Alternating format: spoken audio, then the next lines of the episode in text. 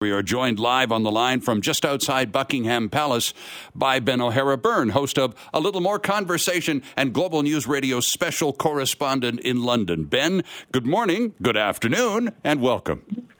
Thank you, Sterling. Yeah, good afternoon from good afternoon from a very, very crowded London this weekend. It is. Uh, it's it's been quite impressive, Ben. Just looking at the queue, and we'll talk about that and the huge security challenge and the arrangements for which are underway uh, in in a moment. But first, can you bring us up to date on the Canadian delegation? We we understand that uh, they have arrived, and what does their itinerary for today look like? Yeah, they arrived last night. Uh, we saw all of them gather at uh, the High Commission Canada House on Trafalgar Square today. So the Prime Minister was there, uh, the Governor General, the other members of the delegation, including Prime Minister Paul Martin, uh, the former Governors General David Johnston, Michaëlle Jean, Sandra O oh was there, Mark Tewksbury, the Order of Canada recipients who were also attending.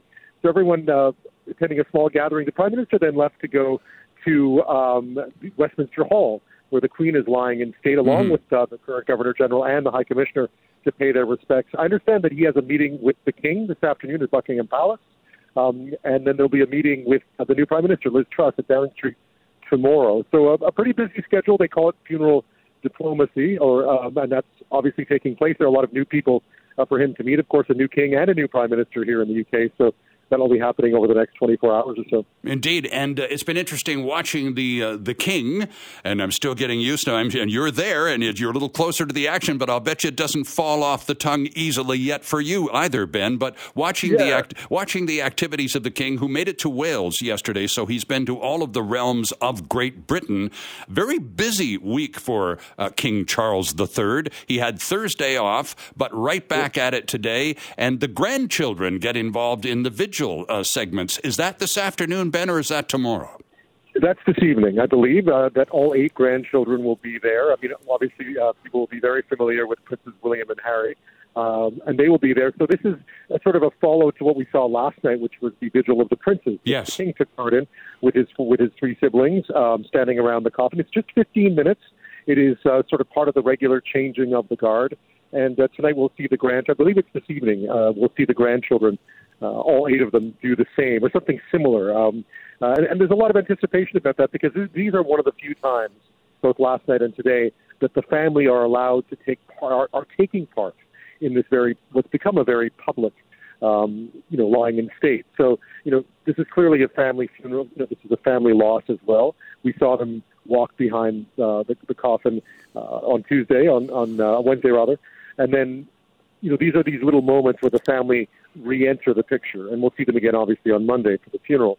Uh, but it was important, I think, they felt for the family to be able to have these moments uh, as part of what has become a very national mourning process. So we'll see that again uh, with the grandchildren. And yet, uh, actually, the Prince of Wales uh, and his dad, the King, were out in the crowd today, uh, yeah. speaking to those waiting in the queue.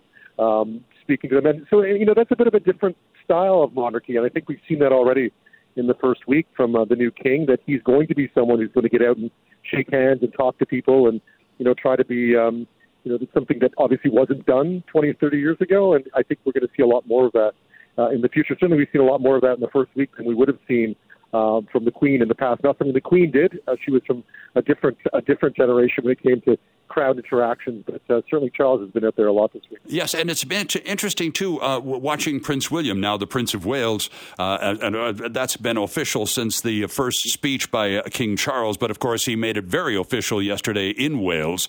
But nonetheless, mm-hmm. it's. I was going to talk about William very briefly with you, Ben, because the candor from Prince William is frankly, uh, uh, it's refreshing and very unexpected. Talking with perfect strangers in a big crowd about how unnerving that walk was for him and his brother. Uh, flashbacks to the same walk behind his mother's coffin, but discussing this quite openly with members of the general public. Quite refreshing and, and surprising, frankly. It is. And I mean, I don't think anyone who saw him this week walking behind his grandmother's coffin wasn't reminded of a young, much younger William and a much younger Harry walking behind their mother's coffin exactly, 25 yeah. years ago mm-hmm. this month.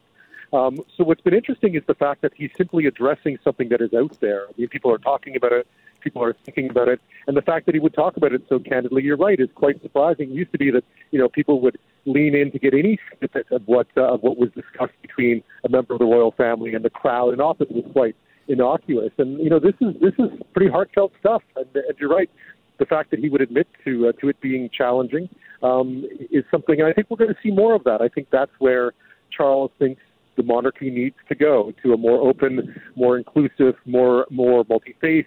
Um, um, you know, more multicultural uh, attitude towards Britain and the rest of the world, to be frank.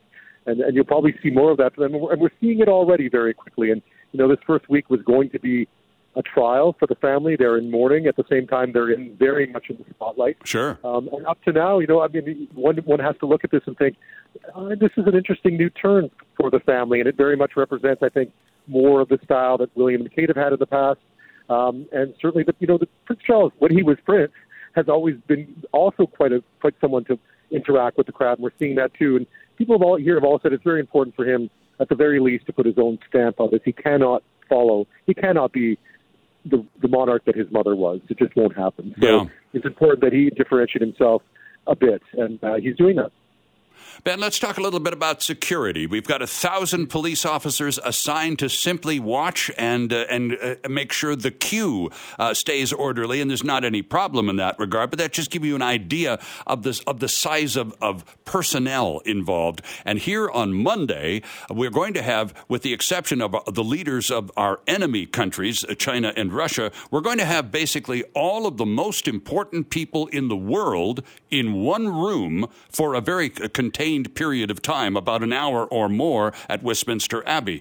The, it's, it's daunting, to say the very least, from a security point of view. What can you tell us about the arrangements? Obviously, they're not sharing a great deal, but what can you tell us about what's going on? Well, I spoke to a security expert, someone who's handled these sorts of events in the past. Yesterday, we were talking about past events such as the Olympics, the Diamond Jubilee, the Platinum Jubilee, the Royal Wedding, and how this is different. And of course, the difference is it's 100 state visits all at once plus a royal event all happening in one spot. The advantage, in some ways, is that they've been planning for this for a very long time. Sure. Um, you know, if there was anyone out there planning, you know, any evil actors or any, you know, bad faith actors out there, they have no time to plan either. Um, so in this sense, what they're going to do is, I think you'll see this sort of ring of steel or circle of steel around this whole area that I'm in, which is Buckingham Palace, Westminster. Um, you know, they're just going to shut it down, and mm-hmm. they've already. I mean, there is fencing everywhere here. You can't get around easily. Even you know they left it open for the weekend, but on Monday they're going to simply shut it down. Access will be restricted. There'll be no vehicle access. Um, and you know there are uh, you don't unless you're looking for it, and it's always been good at that here. Unless you're actually looking for it, you don't notice how much security is here. But everywhere you look, there's police. They brought in police from all over the country. It is the largest uh, policing operation in the history of the Metropolitan Police on its own. Um, obviously, the military is here too. Uh, there's all kinds of things going on behind the scenes. There are cameras everywhere in this city.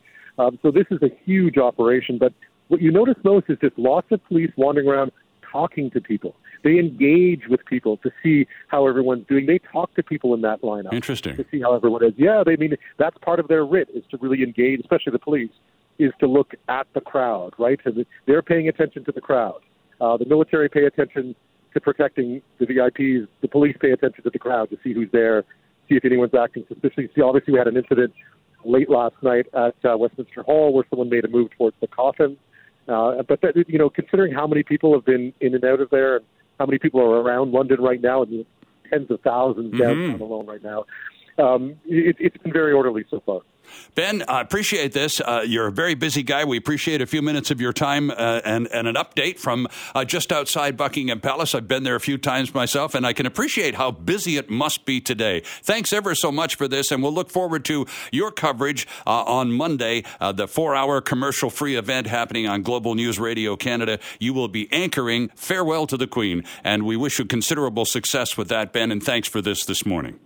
Oh, Sterling, my pleasure. Thank you so much. There's Ben O'Hara Byrne joining us from Buckingham Palace. Just uh, uh, an update on the situation in London this morning. It is 626 here in Vancouver, cloudy skies and 11 degrees, and time for the news on CKNW Weekend Mornings.